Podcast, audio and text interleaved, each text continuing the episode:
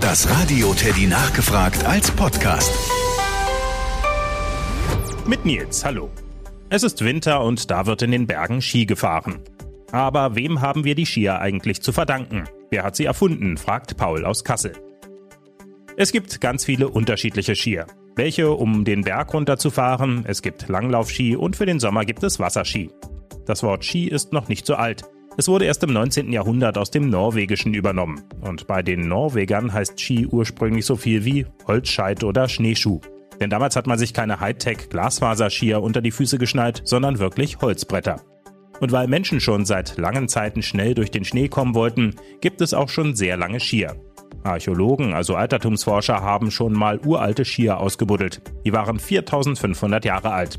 Sie haben sie in Schweden gefunden, wo es ja oft schneit. Aber in China hat man noch ältere Spuren von Skiern gefunden. Dort wurden Höhlenmalereien aus der Steinzeit entdeckt. Gemalt wurden drei Jäger, die auf einem langen rechteckigen Brett stehen und Stöcke in der Hand halten. Und diese Malereien sind mindestens 10.000 Jahre alt. Das Radio Teddy nachgefragt. Eine neue Podcast-Folge immer donnerstags und alle Folgen bei Radio Teddy Plus. Vorhören, nachhören, mehr hören.